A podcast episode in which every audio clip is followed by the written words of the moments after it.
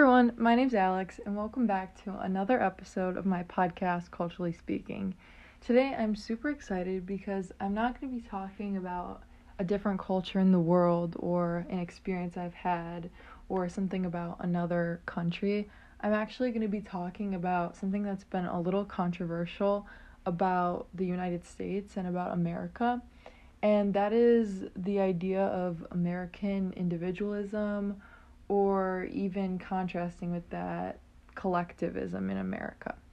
So, when I first was thinking of what topic to do for this podcast episode, I decided to do a little Google search and search up the most controversial cultural topics. And what I found was not what I was really expecting. I was expecting something more about other cultures, and what I found was a lot of political issues. On the spectrum of social issues, I like to keep it as not political as possible. So I kind of steered away from the political conversations because on there there was like death penalty and abortion and all this political stuff, which is good to talk about, but that's just not what my podcast is all about. So I decided to look more into American ideologies and really how people viewed America because as we all know, America is it's seen as by some people as this amazing like nationalistic empire, I guess, and by others it's seen in a completely different light as as we have seen with all the politics and really people are um, divided on this issue. But I wanted to talk about something that was a little different, and I found um, this idea of the American culture being individualistic. So, um, through the articles I was reading, I found that the American culture, quote unquote, stresses individualism, that an individual's self interest trumps group affiliations. So, this sense that everyone's out for themselves and no collaboration and such. And then the opposite, as in collectivist cultures, they put the group before themselves, well, the group before self. And this way, the group cares for each member. And I thought this was interesting because, like, we're always told, like, oh, teamwork, teamwork, teamwork makes the dream work, like, teamwork is better. And this shows a completely different side, which is this individualistic ideology where everyone is just for themselves. Which, if you look at it like that, it's kind of human nature, kind of not. Like, to me, the human nature is to be more self reliant and and a little bit selfish. Like, I think of human motive, and everyone does everything for a reason, and usually it's self driven.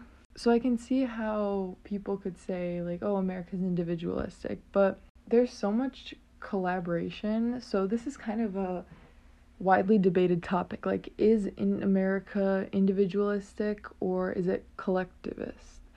And I would say it's both because I don't think you can ever get like a real individualistic country because the government would be crazy. And same thing for collectivist. I think both extremes are bad, and I think a good balance of them is beneficial.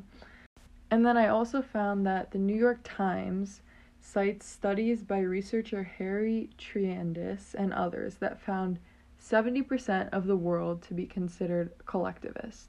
And America doesn't fall into that category. So I think that it's interesting to consider that we're not really classified as like collaborative or collectivist.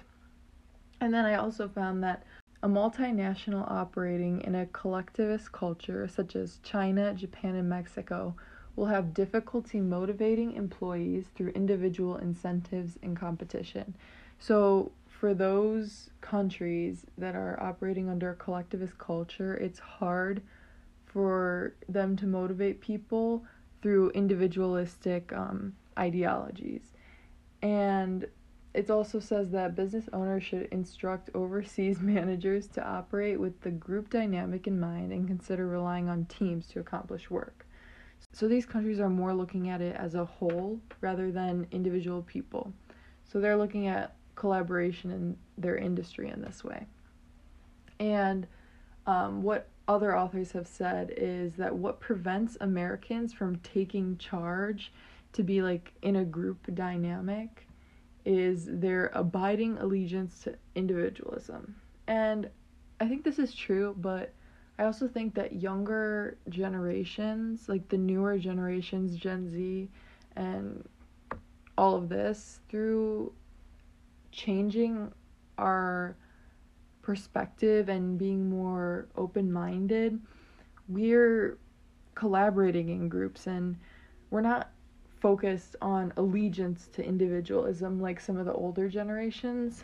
And I think that's great because you can be you can have a nation that's individualistic and also collaborative at the same time. And I think our younger generations are doing a great job making us more collaborative because we agree on more. Well a majority not a majority.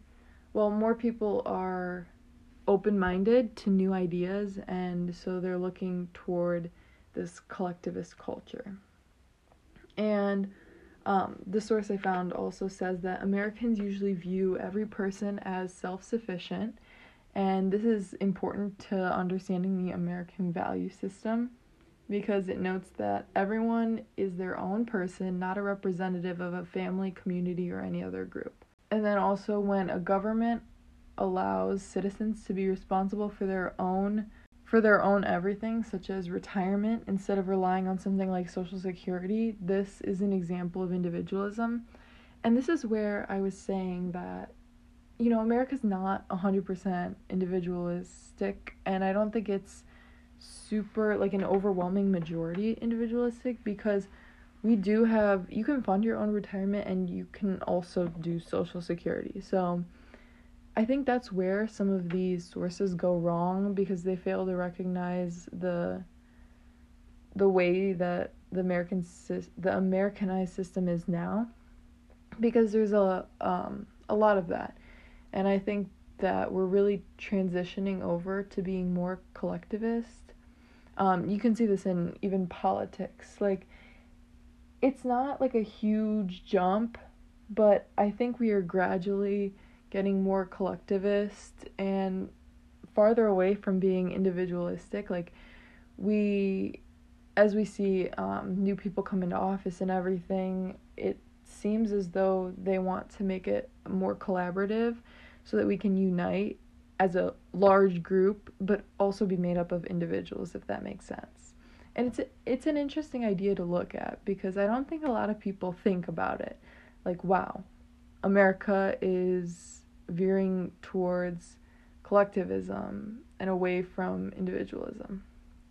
And also, I watched a documentary and it talked about how um, people on the streets and their homeless and they don't look like they can get better or quote unquote better to American standards, then you know people won't help them. That's what they mentioned in the documentary, and they showed like videos of tons of people um, in New York, like the not New York the city, but New York State, and how they were living their lives, and especially in Kensington, that's a region also northeast and they were just showing how there's no there's some people that don't help them because they look like they, they can't get better. And so that's one way where you can see like this kind of double standard of both individualism and collectivism because in one way you see people are helping the homeless but in some cases they're not. Um,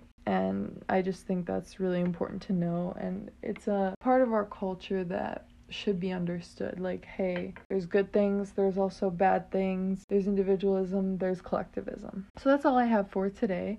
But I hope that you enjoyed this episode of the podcast and make sure you stay tuned for the next episode that will be released.